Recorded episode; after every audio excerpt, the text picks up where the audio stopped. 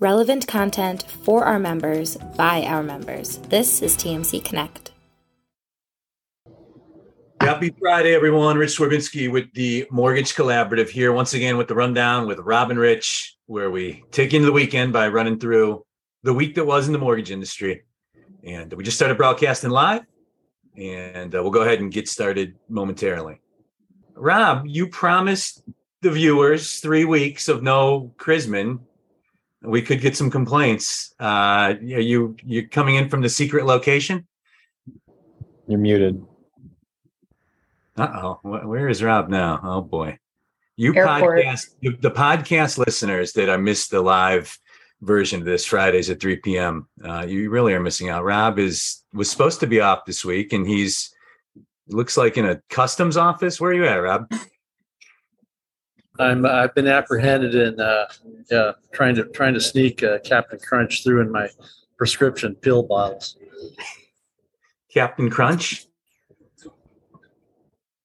Hey, Is there a Captain Crunch shortage now? I is that the next thing after baby formula? I missed that one. th- there is where I am. Okay, okay, all right.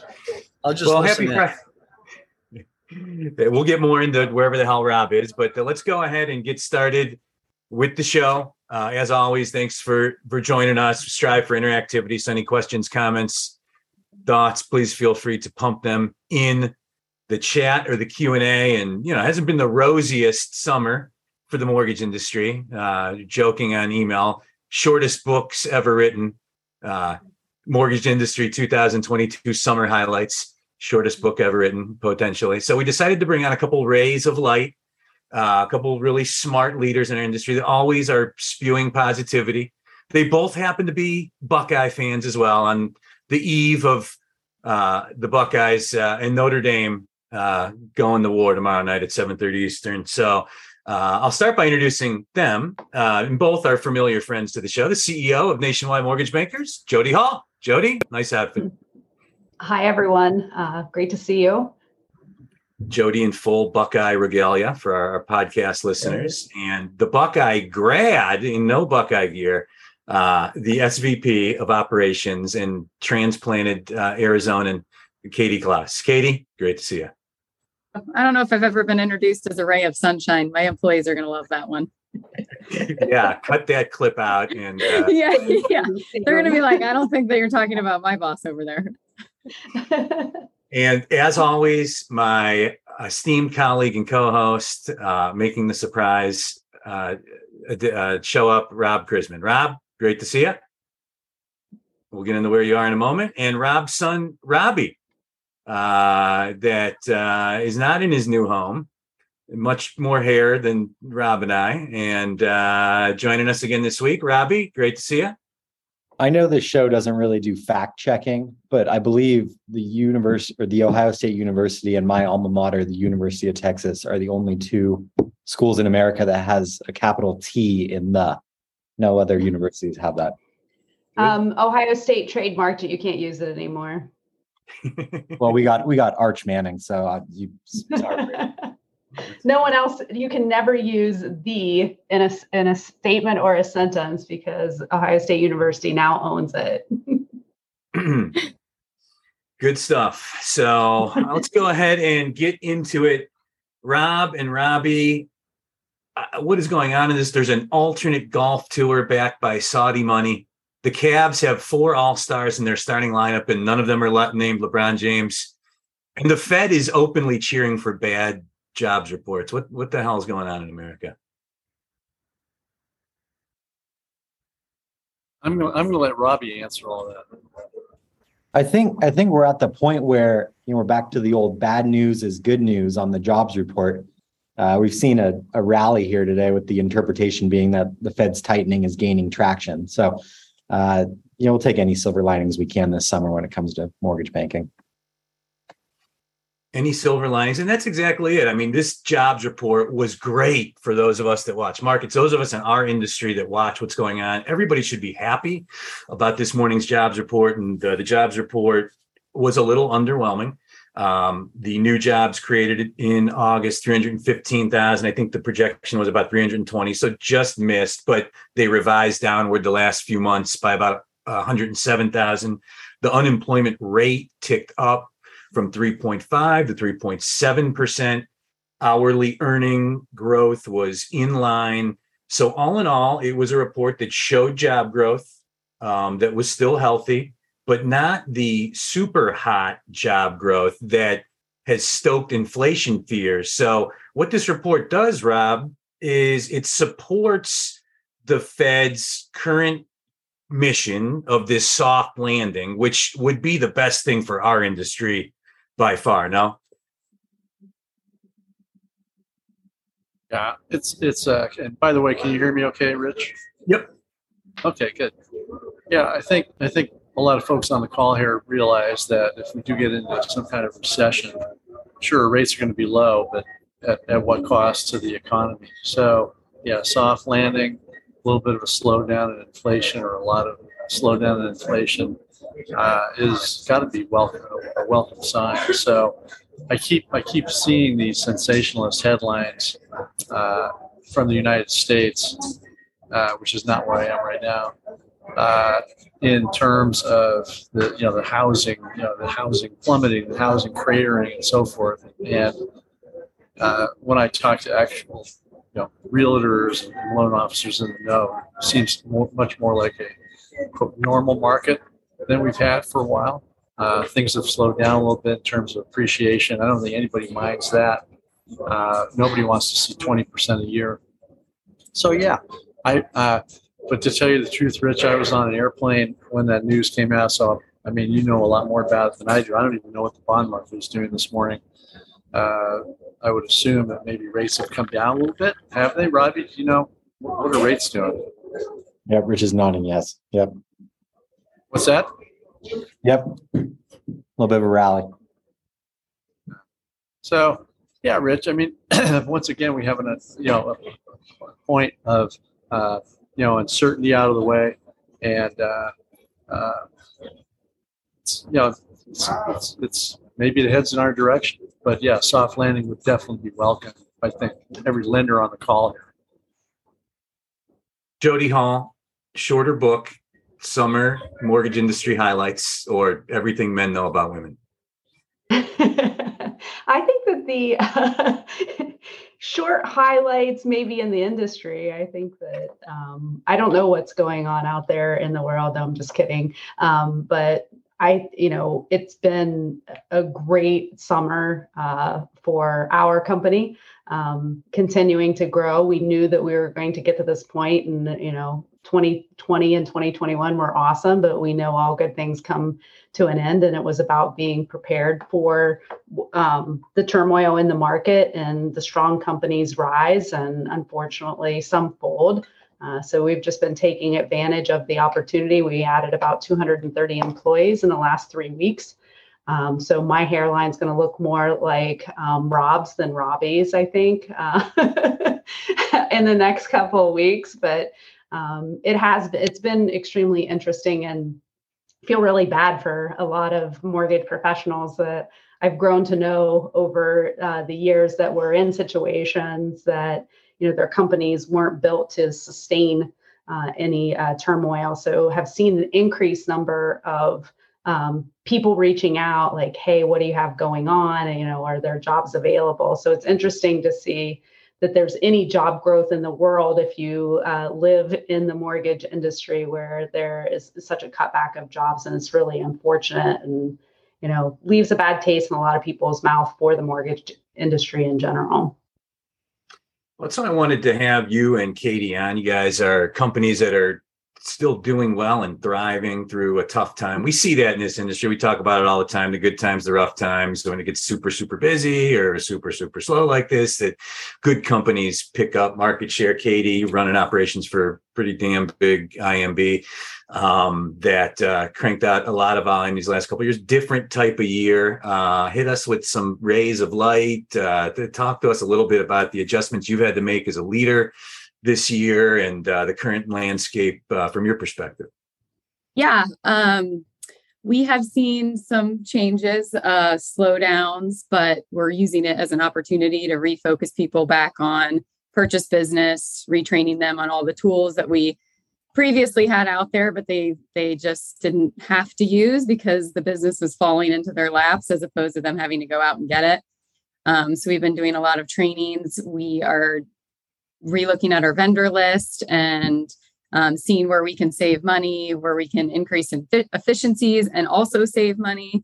Um, now is a really good time for us, especially operationally, to implement a lot of things that got put on the back burner during the last two years. Um, and then, as far as the summer, it was a silver lining for a lot of our employees because they got to actually take vacations.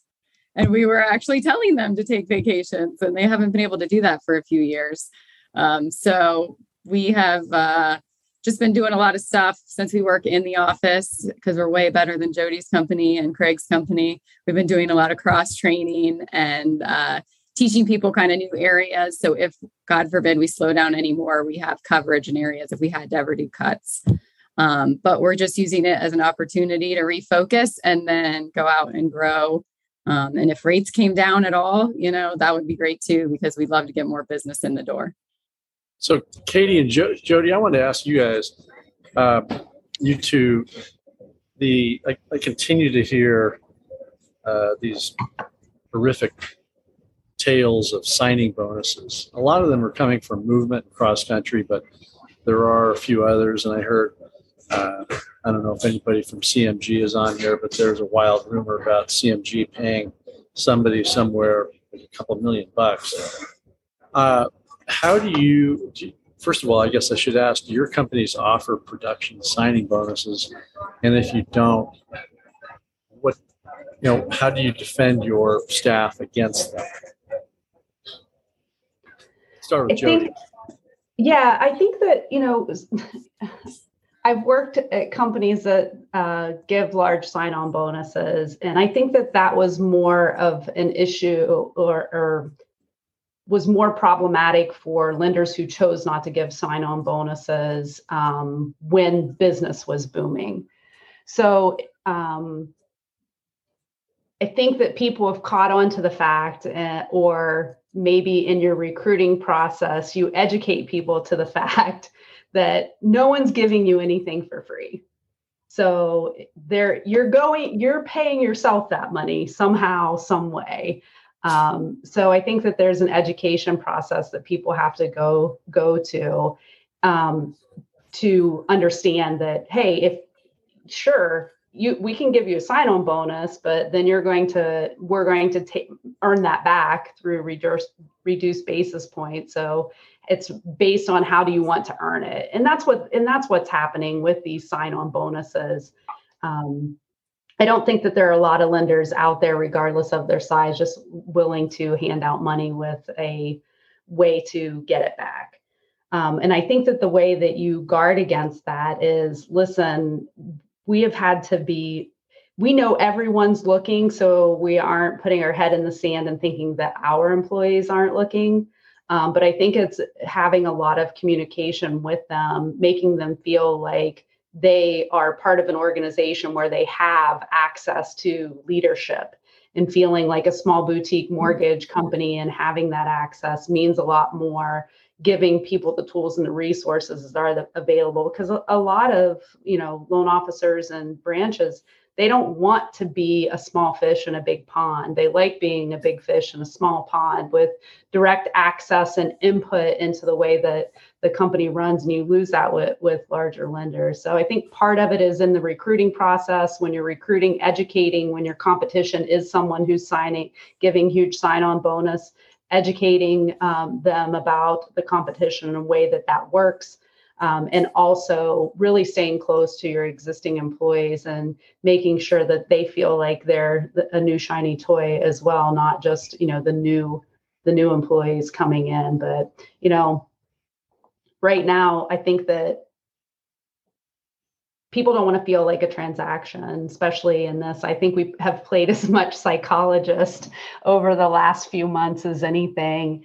And it, people need to have that extra special touch and feeling that everything is going to be okay and that they have the resources available including the interaction with executive management to to get them through the time and know that we care about them. So i think the relationship building with existing teams and giving programs and platforms and resources for them to be the trusted advisor to their clients and their referral partners and that really um, holds on um, and you, you lose some and you hate it and then you figure out why you lost them and, and then you make yourself better. Some of them that you lose aren't necessarily big producers they're just following a paycheck so. Yeah. There are a lot of companies we're seeing do that and i'm agree with everything jody said. We're just showing the value of what we've provided with them with over the years. We have a lot of long-term employees who know the value they want to be the uh, big fish in the small pond is that what you said they prefer that. They like that they can access you know the people at the top the decision makers the people who are um, going to get things done quickly for them whereas some of these larger producers who are getting paid $2 million to go somewhere um, there's so many of them now that they're not very special anymore. So and the people who work there i would just like to say you should leave and come here for a while and then you know because if you're already there and you're seeing these people come over get signing bonuses it's not very good to the staff that you've you've had over the years who have been loyal to you so. Yeah and, melissa thomas uh, weighed in with a comment that people are getting really creative with auto comp remember it's highly regulated lots of whistleblowers out there and i have i have heard that as well that uh, yeah, you can't get can't get too creative. Otherwise you know the existing staff and i and i do talk to the existing staff of some of these companies who would pay these large signing bonuses to producers and they're you know they're not it doesn't it doesn't breed a lot of goodwill and contentment when uh, you know you've got somebody coming in from outside and the existing producers are saying why not take that million bucks and spend it on pricing or training or marketing mm-hmm. for everybody who's been here for years and years yep. So, yeah not my call to make. Yeah. Yeah, those are conversations we've had internally as well. Like use that money and, and invest it in the people who have been loyal to this company and make them want to stay, which is a great point. Yeah, what, yeah. We've what seen about- people return, Rob. We've seen people return sign-on bonuses uh, too because be not being able the process being so jammed up they're not able to get uh, loans through from you know a cycle time perspective and the you know losing relationships with your referral partners because you can't get loans done fast enough. And they're like you can, it's not worth it's not worth the sign on bonus for for me to lose the efficiency in my process. So we've seen that as well. Yeah anders anders raises the the subject of retention bonuses.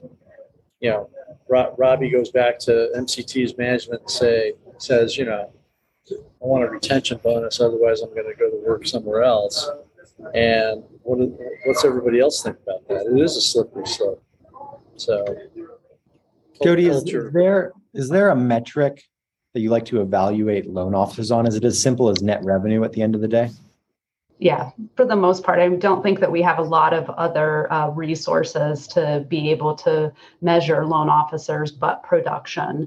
Um, so I mean, I would love to have be able to see, you know, they have we have all these uh, resources for data internally within the organization, like an LO scorecard. Wouldn't you love like a loan officer scorecard that told you what their pull through ratio was, what their cycle time was, um, because those things would be indicative of the quality of the loans coming through and how long it takes them to get through the process. Can they actually take a complete uh, application? I think you can do some of that through, know, because you know who their referral partners are. I think you can do some of that research by reaching out to the referral partners and, um, you know, basically secret uh, secret shopping them to see if they're doing a good job. But um, it's really the only metrics you have out there is the is you get some market share data though, so you can pick up like what they're picking up in their area should be indicative, but for the most part, it's just what their production is. Yeah, Rich, Stratmor, oh, sorry, Robbie. I was just going to add real quick. Stratmor does a lot of work with lenders in terms of really evaluating producers, not only originators, but entire branches to say, Mhm. is this branch making you money? Is this loan officer making you money? Or is, are there, is nine out of their 10 loans some kind of rate concession or some kind of extension? And if they're not making you as much money as other originators, then, then you shouldn't be too disappointed if they decide to go to a competitor. Yeah, 100%. And we can see that internally. I'd love to be able to see that from the groups that you're recruiting. I'm going to say, yeah, we have reports like that. So you're talking about specifically being able to see it for the people who are coming over. Yes. Yeah. And we do it with a pro forma, and hopefully, you know, that uh, pans out with what their anticipated ramp up volume is. And it's probably like, I don't know, 50 50, or people actually produce what they say that they produce. This is the rundown with Rob and Rich. I'm Rich Swerbinsky with the Mortgage Collaborative, joined as always by Rob and Robbie Chrisman. This week, the president, Nationwide Mortgage Bankers, Jody Hall, SVP of Operations for People's Mortgage Corp, Katie Klaus. Two big pieces of news that came out this week. One was Realtor.com's uh, monthly insights report. Um, in it, some interesting pieces of data. One, the average listing price of a home in America fell month over month from July to August from 449 to 435k. Significant year over year home listing price is still up 14% versus a year ago, but the drop again, Rob talking about his sensationalist headlines, his biggest drop in like 800 years, you know, is yeah. And then you, the second sentence is they're 14% higher than they were a year ago. Um, so they, that was interesting. 20% of listings dropped their listing price in August, which was also up uh, big from, from prior months. And then also I'm throwing these both out there just for open discussion. Um, FHFA came out this week and noted that they are starting to conduct a uh, comprehensive review of the federal home loan bank system. Some news probably flew under the radar for some mortgage lenders this week, but news that could absolutely be game changing news, especially for independent mortgage bankers.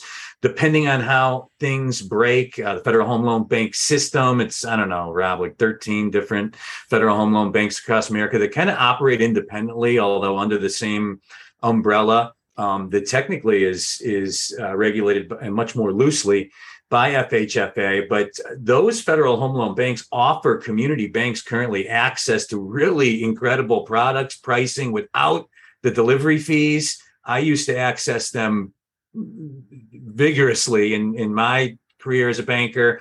Um, we know a lot of our members are doing that as well. So, some interesting stuff that uh, came out this week. Robbie, I'll start with you. Anything in there that uh, that uh, was of, of special note to you? You say Robbie? Robbie. Uh, I, I thought the FHFA news was was pretty big. Uh, you know, this this new director, Sandra Thompson, she's she seems to be uh, much more popular with with people in the mortgage industry than Calabria was, and uh, you know that's that's a testament to the the advocacy groups out there in Washington D.C. Uh, whether that's something like CHLA or, or MISMO, and uh, it, it seems like FHFA is getting the message, and, and there's positive developments for independent mortgage banks, in my opinion. Yeah, I, I would agree with that. And Rob, you should know that uh, Rich, Rich and, and Sandra Thompson are very familiar with each other. In fact, Rich calls her Sandy T. Sandy T. So Sandy T. Mm-hmm. And uh, I can, should I text her right now? I got a direct line to her. There you go. I'm kidding. So I think, Rich, to your point, the federal home loan bank system is run is overseen by the FHFA, and people tend to forget that. But it does harken back to a bygone era for capital markets people who were trying to find uh, you know outlets for their production. And where can I sell these loans?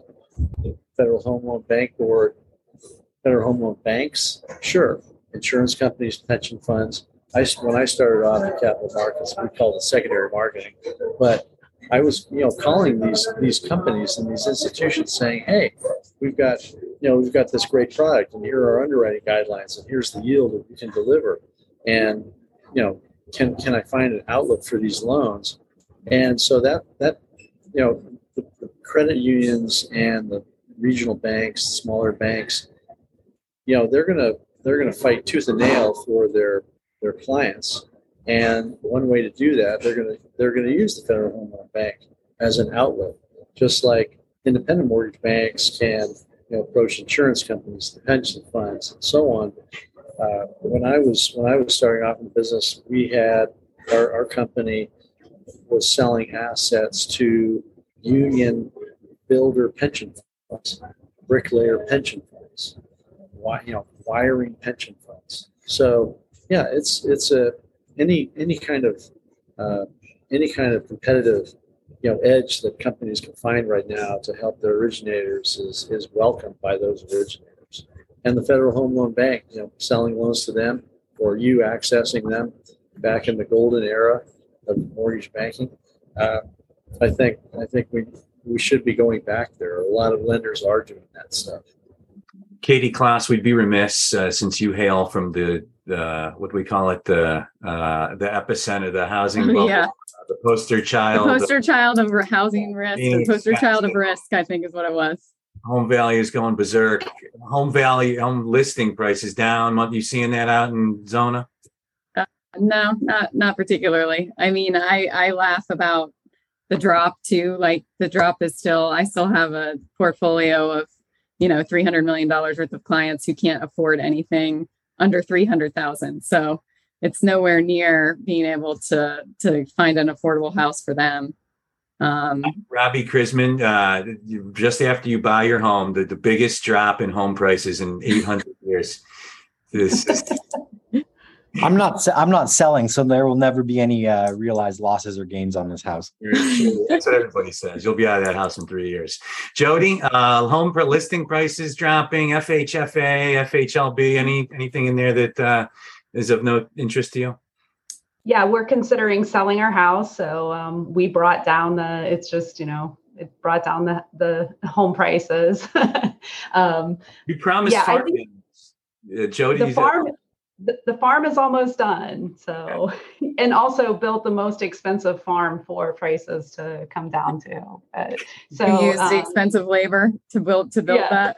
we are, yeah. Um, we definitely we're we're helping out the uh, we're we're helping out uh, the economy for sure. But anyway, the I think if, I have said this over the last year.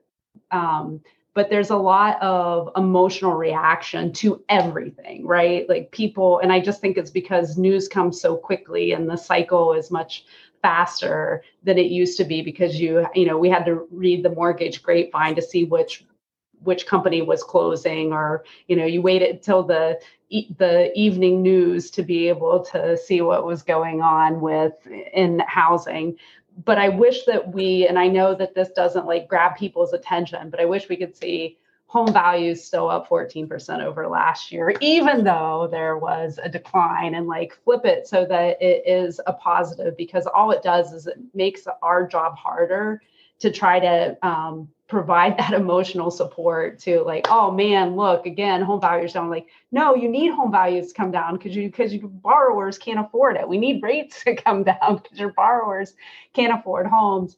Um, so i wish that we could completely change the mentality. I know it won't happen because it's not as like gripping like i want to read this story. And from fhfa i think the biggest change is and rich you and i have talked about this I always felt like Calabria was like playing a game like with the industry of saying let me pull this string and see what the fallout is from it. So then i can come in and i can do this and i can seem like the the hero. What i really think the biggest changes it appears that sandra thompson is listening and that she truly and genuinely cares. It's not just it's not political. It's like i'm here i'm here to get stuff done and i'm here to get done what people you know to uh, help out the industry not just because. Like half of the decisions that i feel that calabria made was just like a shot in the dark because he needed to do something to show that he was working um, but didn't want to take the time to really get input. So i really think that i'm really excited about sandra thompson uh, being at the wheel and really driving uh, what we have all been talking about and wanting for for years. Yeah, I mean, IMBs should be able to be involved. We do most of the lending in the country now, so it would be nice to have a seat and be able to get kind of financing, especially for DPA programs, so that we could, you know, increase funding to these borrowers who can't get into homes. I mean, a lot of our portfolio is low to moderate income. We could do our own, get financing to do a more specialized, you know, DPA program or whatever, we could reach more people. And I think it's so important to involve independent mortgage bankers in these decisions. And I think it's great. Absolutely. So true. And, you know, you talk about you know, this administration and their goal to bridge the homeowner gap. You look at the st- statistics on the institutions that have done uh, low to moderate income loans and FHA loans. It has been independent mortgage banks really has led to that aforementioned rise in, in, in market share that Katie mentioned. And, you know, I think a lot of times that, you know, at least in my opinion, like the federal government and the regulatory community's perception of the independent mortgage banking industry is too heavily centered on the biggest few players in the industry that are you know very bad at not making headlines. Um and to your point right you guys this is listen you got two leaders on this show right now that are doing just tens of, of billions of dollars of loans a year for people in the trenches for first time home buyers that are out there actually doing these deals on on a daily basis that uh, are saying hey this is great. Yes we have somebody that's listening and uh, wants to be a part of the solution. I can tell you she is listening and she's in a tough spot balancing safety and soundness and you know what comes next for the GSEs and giving you guys the tools you need to put people in homes. It, it's a precarious spot she's in but uh, definitely listening to be sure which is we haven't had too much of that really and she's been at FHFA. Think about it. Think about being at FHFA during the years Trump was president. I'm not trying to be political, but they, you know, just it was like a shadow organization for Ford. Could you picture like being at FHFA like she had for her entire career, and then you know seeing a new administration come in, completely change the direction, staying through it, and then being rewarded on the other end. It's a great story. I'm really happy for. And uh, she'll once again be at our conference in a few weeks, and we'll be having a breakfast with our lender board of directors, and just genuinely wants to to hear from the people, which is great. So. Awesome. Good stuff. Uh, Jody, shorter uh, book title, Mortgage Industry, Summer Highlights, or The Modern Guide to Ethics and Politics? no one wants to talk ethics or politics, so we'll go with the shorter guide. and speaking of emotions, I will be crying if the Buckeyes lose to uh, but Notre Dame tomorrow night. Uh, I'll be absolutely I'll be position. Our former linebacker Harrison, who is a great guy, uh, Notre Dame in a good spot, but hopefully not tomorrow night. Um, moving on, um, the I forget who sent this over to me. The boxable home thing. Did you guys have a chance to look at this? Is fascinating. Somebody's got to put this in the chat. The link is boxabl.com. I think it was Rob, you sent it to me. Crazy. Essentially, what this is, is homes that are delivered via crane in in a box, ADUs, the vast Chrisman properties, Rob. You could have these craned in and uh, you could have people living all over your land. Any any interest in that? I think that we'll have to, there'll be a general contractor that will screw it all up and you'll be pulling your hair out anyway. So one, one hour setup will turn into one year of chaos. Oh, we forgot to bring the one side of the printed home. the Allegiant airline, it's like, oh, here's your house. You you got to pay extra for this, this, this, this, this, this. I was like, wow, wow. Oh, you spent a lot door? of time down that rabbit hole yesterday. Thanks, Rich you want I have a lot of questions. A hundred thousand. That's the that's the the fine print. Yeah. yeah. it was it was amazing. It is interesting though. Like my husband does um, commercial construction, and they've been talking a lot about building homes and then transferring them out to you know the site and the, how much cheaper it is to make them in one place and then you don't have to find local labor and it cut, cuts down on all those costs so it's interesting to see it kind of come to fruition. The difference being normally you have like a foundation and um, you know like other things like the, all the hookups are already there if it's a planned unit development. So this is just kind of like a shipping box that you apparently buy and have shipped out. I don't see I don't see municipalities giving building permits for them because they're going to look at the the loss that they're going to have from taxes and being able whether it's property taxes or the sales tax that is issued on the property um, when it's being built. Um, so I if I were here in Brecksville, Ohio, if I were running uh, if I were the mayor, I would have a hard time giving out permits because I want that, you know, million dollar house built so that um, I'm getting all of the I'm getting all the additional tax revenue off of that coming into into my city. So that's what I see as the likely. We'll screw it up for sure.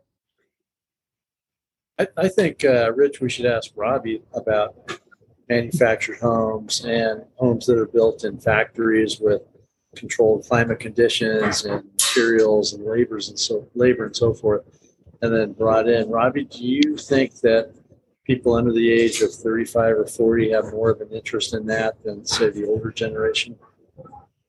I'm just excited because when I go when I go stay with my dad as primary residence, I'm forced to sleep in the garage, and that's a true story. He knows that. so, Build the damn kid an ADU, Rob. Come on. you know, uh, let's keep it on a serious note here, Robbie. So, so do you think do you think that manufactured housing is uh, is a good thing or bad thing for uh, people in their twenties and thirties, or does it? Do you think they even care? I think there's a stigma around it there might there might be a stigma around it because you think you look at double wides getting transported transported on an 18 wheeler down the highway and you think that belongs in uh, a lot more a lot more rural part of uh, NASCAR territory than than what I would want to where I would want to live. But when it comes to ADUs, all my friends are trying to figure out ways to to improve their cash flow and and their overall financial wealth. And I think an ADU is a great way to do that in terms of getting more income on your property and potentially paying for your mortgage each month. And so I don't know, people might want to live in it as their primary residence, but I, I think in terms of having it on your property, if it's big enough to to promote cash flow is is something a lot of people are, are really interested in. We joke, but it's something that's going to be more of these types of things. We're going to be talking about these types of things on this show for the next two or three years, just because of the inventory situation in America. Zero is being done, literally. Very minor things on the margins. Nothing materially is being done to help the inventory issue in America, which, uh, you know, so I think you're just going to, and, and anytime you see that, you have people that try to exploit opportunities, right? We saw it with the ribbon and the, you know, the buy pay cash for your home thing companies that exploded and then there was the home equity stuff everybody's got all this equity and i think one of the next thing is going to be you know these smaller properties on on land but uh we'll don't see. you think that though they've already tried this with like the tiny home movement that died that's a good point yeah. I mean, that's essentially what it is, except what is happening to the, is the tiny home movement still a thing? Like I remember my daughter like two or three years ago when she was like 11 or 12 watching like HGTV tiny home. Yes. she's no longer watching. Is the tiny home thing come and gone? I haven't I haven't heard anything about it. That's why I'm wondering if this is the same thing. There is a community up in northern Arizona that's building tiny homes. Maybe the tiny homes have gotten too expensive because I think the tiny home starts at like 90 grand, which doesn't sound great. But I'm just wondering if it's another thing like that, that, you know, it'll be 12 months of excitement and then people are going to be like, wait, I don't really want to live in this box. This is this doesn't make any sense. Yeah i have i have too much stuff. Yeah. I have too much you know rich rich rich has too many bobbleheads to be accommodated by any kind of any kind of structure that comes close to a tiny home so, but you think somebody's going to figure that out because Katie, you're right. The tiny home movement should be exploding right now. Yeah, you know, all the snobby vast amounts of land and way too large homes, and uh, you know, uh, municipalities that won't uh, that won't uh, that won't parcel it out different. It, uh, it should be a big thing right now. But yeah, which to Robbie's point, some of these might not even they're not. It won't be a solution for affordability. It will be people are just going to put them in their backyards as extra spots for vacation rentals or something. Like it doesn't feel like well, that was big news this week too. What? Bank of America uh, doing, uh, you know, and kudos to them. A lot of other banks are getting out of mortgage, and uh, they're saying, "Hey, we're gonna we're gonna double down, and we're gonna we're gonna do some no down payment stuff." So it uh, it's funny to see the big banks uh, how they treat mortgage. It's like they're in, they're out, they're in, out. like you know, they none of them really like it. It's it, it's funny that the big bank ebb and flow on on our industry because it's so anti big commercial bank, the cyclicality of it and the ups and downs. Katie really got the chat going with tiny home talk. yeah. Well, see, but some of that's what Patty's. It's not tiny homes anymore. It's van life, living in a van. But that doesn't help affordability or anything like that. So I would like that these these boxes actually help get some of my buyers into homes. But yeah, I don't think it's going to do much. Rob, where are you? Uh, you were in an airport. It looked like some remote third world country airport of, uh, half an hour ago. Where are you? I'll show you the upcoming departures. Okay. Let's see it. Other podcast listeners, you got to get in here live.